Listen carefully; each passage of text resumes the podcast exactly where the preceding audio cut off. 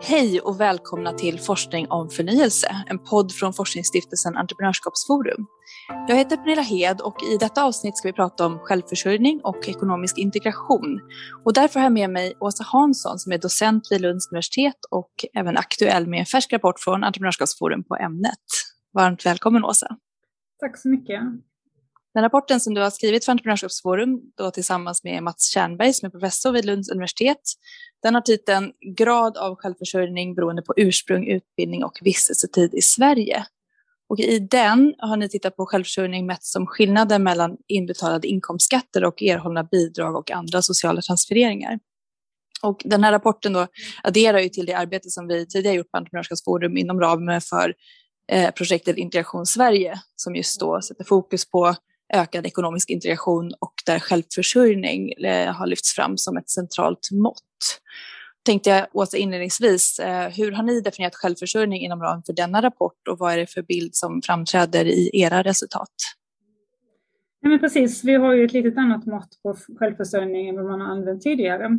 Så vi mäter det som att det är, som du precis sa, skillnaden mellan det man betalar i skatt och då har vi inkluderat alla inkomstskatter, så skatt på arbete, men också skatt på kapitalinkomster. Och sen har vi från det liksom dragit bort det som man då får i bidrag och transfereringar av liksom det offentliga. Och så tänker vi då att om man eh, precis då går jämnt upp, det vill säga man betalar lika mycket i skatt som man får i, i bidrag och transfereringar, så är man självförsörjande.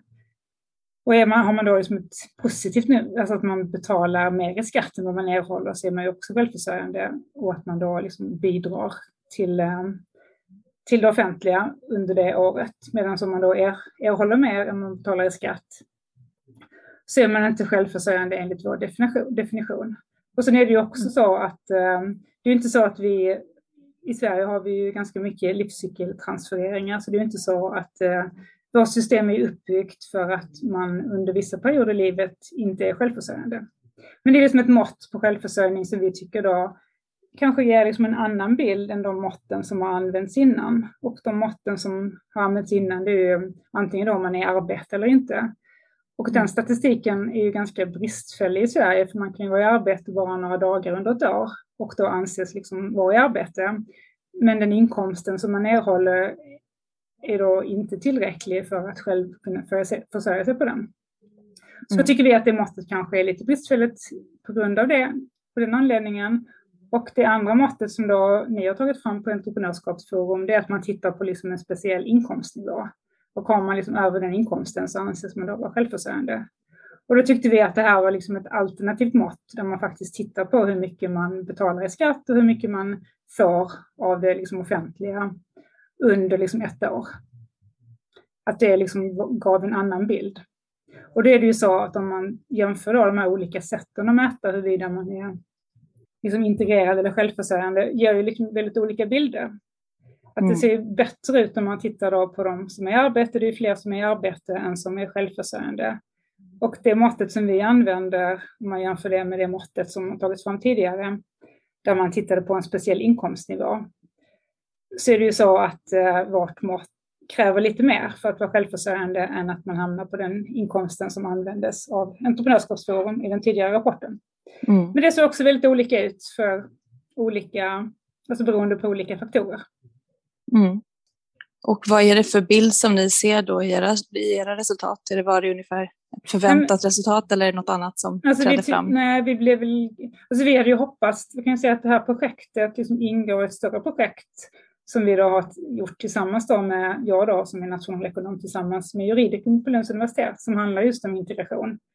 Mm. Och liksom då rättigheter och skyldigheter ur liksom juridiska perspektiv, där detta då var liksom ett litet projekt inom ett mycket större projekt. Och då hade väl vi hoppats på att vi skulle kunna ge liksom en ljusare bild och att, eh, att, att liksom vi är bättre på att integrera eh, invandrare än vad vi är. Så att vi blev lite eh, förbryllade över att det så, alltså det ser ju faktiskt illa ut och det här är ju då människor som kommer hit. Det är, det är inte så att man ska vara självförsörjande, att det är liksom målet med flykting och asylinvandring. Men att det liksom eh, tar så lång tid och att det är så svårt eh, är ju förbryllande. Och det är ju oroväckande också för att det, det handlar inte bara om de offentliga finanserna utan kanske framför allt om att det är liksom människor och att man mår bättre och integreras lättare om man har liksom ett arbete och också liksom lite grann av sin värdighet i att man försörjer sig själv. Och sen att man inte kan göra det liksom med detsamma, det är väl självklart, men att det tar ju längre tid i Sverige än i andra då, jämförbara länder. Som Tyskland till exempel, då tar det liksom 11 år innan man blir självförsörjande och i USA 8 år, medan i Sverige så verkar det ta 20 år. Så att det tar liksom väldigt mycket längre tid här och då kan man ju spekulera i vad det beror på. Men vi ser ju också att det beror liksom på andra saker som inkomst till exempel såklart. Att om man har låga inkomster så är det klart att man då får mer stöd av det offentliga när man har höga inkomster. Men också liksom var i livscykeln man befinner sig. Att vi har ju de här livscykeltransfereringarna i Sverige som gör att när vi är unga så erhåller vi då från det offentliga mot att vi då under, våra, under liksom yrkesverksamma år, under medelåldern, så betalar vi mer än vad vi får i genomsnitt och sen igen när vi blir äldre så erhåller vi ju en väldigt stor del av vår disponibla inkomst från det offentliga. Så man ser liksom ett tydligt så livscykelmönster. Mm. Och det ser också lite grann olika ut då beroende på vad man har för utbildning och varifrån man kommer och hur länge man har varit i Sverige. Ja, precis. Eh, era resultaten visar ju att skillnader i självförsörjningsgrad varierar mycket mellan olika grupper. Och vad, vad kan detta bero på till exempel? Alltså det verkar ju vara, vi tittar då på tre olika grupper, de som är födda i Sverige och de som är födda liksom i ett annat, eh, vad vi kallar då västland, utanför Sverige, som då inkluderar Europa och Nordamerika, och sen de individerna som är födda i andra områden än dessa. Och eh, då kan man säga att det är ganska små skillnader mellan de som är födda i Sverige och de som är födda i ett annat västland. Medan de som kommer då utanför Europa och väst, för dem verkar det liksom vara svårare att uppnå självförsörjning. Eh, men att det också beror på hur länge de varit i Sverige. Mm. För om man tittar på de som kom då på 80-talet så har de ju nu liksom uppnått i genomsnitt att de är självförsörjande. Och de som kom på 2000-talet i mindre utsträckning och ännu mindre de som kom på 2010-talet. Så det har också liksom att göra med hur länge man har varit i Sverige. Om man kommer utanför väst så har man generellt sett kanske lite, lite lägre utbildningsnivå. För utbildning är ju någonting som slår igenom ganska kraftigt i vår undersökning. Och eh, så att även liksom svenskar som saknar grundskoleutbildning och har liksom låg utbildningsnivå har svårt att uppnå självförsörjning och det verkar så som att det har liksom försämrats över tiden, att det är svårare idag för mm. ungdomar eller för individer med låga utbildningar att bli självförsörjande än det var tidigare. Eller att vi kanske har svårare att ta tillvara på utbildning också som kommer om, när, för invandring från eh, länder utanför eh, Västeuropa. Ja, utbildning verkar vara eh, onekligen en viktig komponent, men det kan ju ta rätt lång tid att höja utbildningsnivåer, tänker jag. Ehm, behöver vi kanske tänka på andra vägar framåt också för att minska skillnader mellan grupperna? Ja, nej men det, utbildningen som sagt spelar stor roll. Det tar lång tid och det kanske inte ens liksom är lösningen i alla lägen heller. Att det är klart att det är liksom viss form av utbildning och eh, lära sig språket och så och integreras i samhället. Men att eh, tro att liksom utbildning kommer lösa alla problem, det tror jag inte är rimligt heller. Utan det kommer ju kanske också då krävas att eh, arbetsmarknaden blir mer flexibel, att vi har en mer dynamisk eh, arbetsmarknad. För det man också hittar då, om man tittar, nu är inte det kanske det som vi framförallt har studerat, utan vi har ju mest bara tittat på hur det ser ut. Men det finns ju annan forskning som tittar mer på liksom orsaken bakom detta. Och då framträder ju då att det som spelar roll, det är liksom hur arbetsmarknaden ser ut. Men också hur välfärdssystemet är liksom utformat. Och det är ju så att liksom gapet då i Sverige är väldigt stort mellan de som är i arbete som är födda i Sverige och de som är födda i ett annat land. Att det är väldigt stor skillnad där. Och att det då kan bero på att, vår, att vi har liksom en arbetsmarknad som inte är så konkurrensutsatt. Vi har en väldigt sammanpressad eh, lönestruktur. Att det är svårt att komma in på arbetsmarknaden om man har låg utbildning. Och vi har ju också väldigt hög arbetslöshet bland individer med låg utbildning.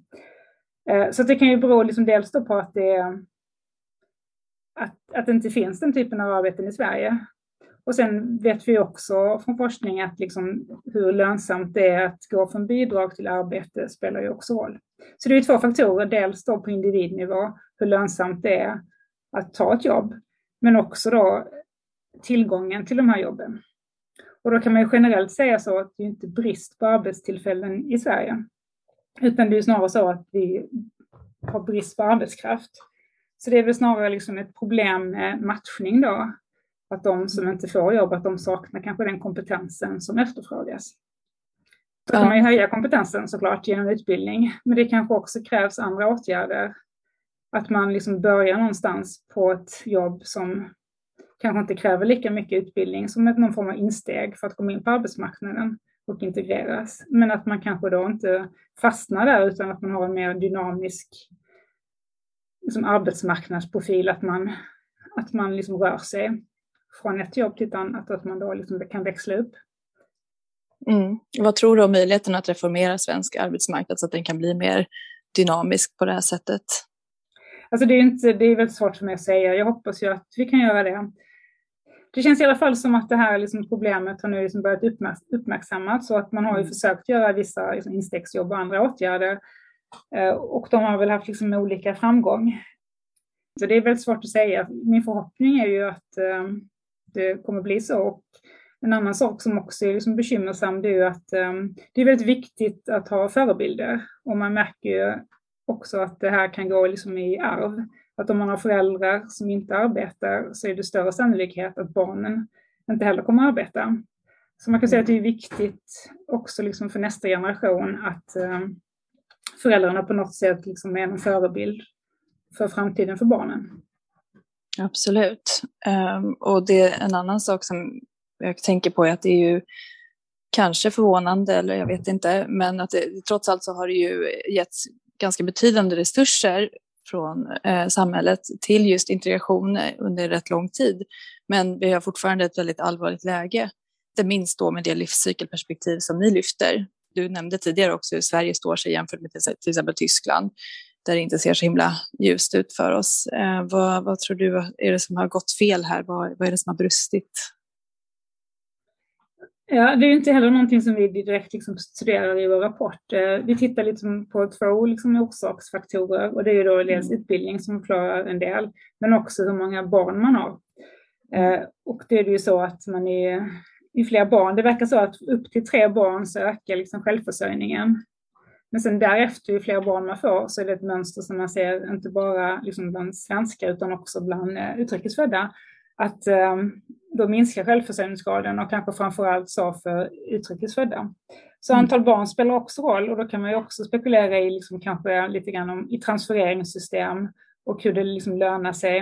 Alltså det är två saker, dels hur det lönar sig att arbeta och där kan ju skattesystemet spela roll hur mycket man får liksom behålla efter skatt.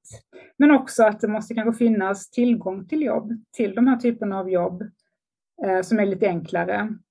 Så att arbetsgivarna är liksom villiga att, eh, att anställa.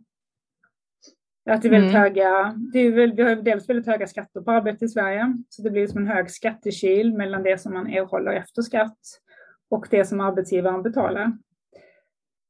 Eh, och det gör ju då kanske att man som arbetsgivare inte är, är villig att betala liksom den lönen som råder på arbetsmarknaden för individer som inte då liksom är så produktiva så att det motsvarar löneläget. Så mm. jag tror att det krävs liksom många olika åtgärder för att liksom råda bukt på det här problemet. Och utbildning är en viktig faktor, men också att man eh, ser till liksom kanske att göra det mer lönsamt att arbeta och samtidigt sänka kostnaderna för att anställa. Men sen tror jag också att det är jätteviktigt att lära sig språket. Och, eh, alltså generellt sett så, har, så är vi ju, vi ju, det tar väldigt lång tid och där tror jag att man kan eh, påskynda processen säkert genom att ställa också att liksom ställa krav och att vi att man påskyndar liksom själva ansökningsprocessen och att man minskar kanske liksom den här eh, osäkerheten i huruvida man får stanna eller inte. Mm. Så, att, så det finns ju massa olika saker och sen inte jag, det här är liksom inte eh, riktigt det som vi har studerat. Hade jag vetat exakt vad man skulle göra så hade jag ni skrivit om det. Det, det, det är jättesvårt att veta. Och det är också så att det finns liksom kanske inte en lösning som gäller för alla. För det här, även om vi nu liksom behandlar dem som en grupp eh, så är det ju så att det är väldigt mycket heterogenitet. Vi har ju också exempel på att vi har väldigt många högutbildade som kommer från länder utanför Europa som inte heller kommer i arbete och som jobbar. Men de brukar ju prata om att eh, det finns flest doktorer på Stockholms tunnelbana och många taxichaufförer som är läkare och högutbildade jurister. Eh, så att vi verkar inte heller liksom riktigt kunna ta vara på deras kompetens utan att de hamnar i arbeten som kanske ligger under deras liksom, kompetens hemifrån. Eh, och eh, generellt sett så, så verkar det finnas problem i Sverige att ta tillvara på, på människors resurser och eh, om man till exempel jämför med, med USA eh, där de har en mycket mer flexibel arbetsmarknad. Så jag tror liksom att hur arbetsmarknaden ser ut spelar, spelar roll. Mm. Och vad tror du, kan man göra någonting på skattesidan för att underlätta integrationen? Alltså jag tror att om man generellt sett liksom får behålla mer, att det lönar sig bättre att arbeta, så ökar det ju som drivkraften. Det vet vi ju att det påverkar liksom viljan till att arbeta. Så jag tror att om man sänker skatterna så spelar det ju en viss roll, men jag tror inte att det räcker, utan jag tror att man måste kombinera det med att det också finns liksom en vilja från arbetsgivarna att anställa. Så en kombination av åtgärder och också då utbildning och såklart liksom språket tror jag är liksom en nyckel till att komma ut på arbetsmarknaden.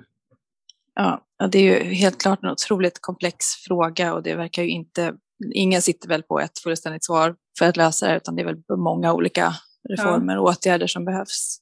Vad tror du liksom just nu, vad är det för flaskhalsar, vad är det för hinder som vi omedelbart bör ta tag i för att förbättra eh, integrationen nu? Sen vill jag också kanske bara påpeka att det handlar inte bara liksom om integration, för det, vi ser ju också det här eh, mönstret bland lågutbildade svenskar. Mm. Så det verkar liksom egentligen vara ett större problem än att det bara handlar om eh, liksom integration, utan det handlar liksom om eh, individer som har låg utbildning generellt sett. Eh, där man kanske måste göra någonting. Och som, som sagt, vi kommer ju fram till att utbildning är viktigt, så då kan man säga att höja utbildningsnivån är ju viktigt. Men samtidigt så tar det ju väldigt lång tid. Alltså, jag vet inte, som, som kanske att man eh, börjar liksom modeller, som i Tyskland så har man ju lärlingsjobb och så, att det kanske kan vara ett steg in. Att man, att man kommer ut på arbetsmarknaden ganska så snabbt och eh, integreras. Eh, så ett exempel skulle kanske kunna vara någon form av liksom lärlingsjobb. Mm. Som då inte, och som jag sa innan, det här handlar ju då inte bara om flyktingar och asylinvandring utan det handlar ju också om svensk, svenskar som har låg, för om något så ser det ju nästan värre ut för svenskar då som har väldigt låg utbildning. Nu är det ju så att det är färre, det är väldigt ovanligt med svenskar som saknar grundskoleutbildning. Men om vi tittar på dem så går det ju dåligt för dem också på mm. arbetsmarknaden. Eh, men som sagt så är det ju en ganska liten andel av den svenska befolkningen som saknar grundskoleutbildning. Ja, precis. Att på något sätt kunna bryta den här eh, livscykeln av ekonomiskt utanförskap i någon ja. bemärkelse. Ja, men stort tack Åsa för din medverkan. Jag vill säga att rapporten som du har skrivit eh, tillsammans med din medförfattare finns att ladda ner på Entreprenörskapsrådets webbsida. Och där finns också alla publikationer inom ramen för projektet Integration Sverige. Så stort tack igen Åsa och stort tack till dig som har lyssnat. Tack så mycket.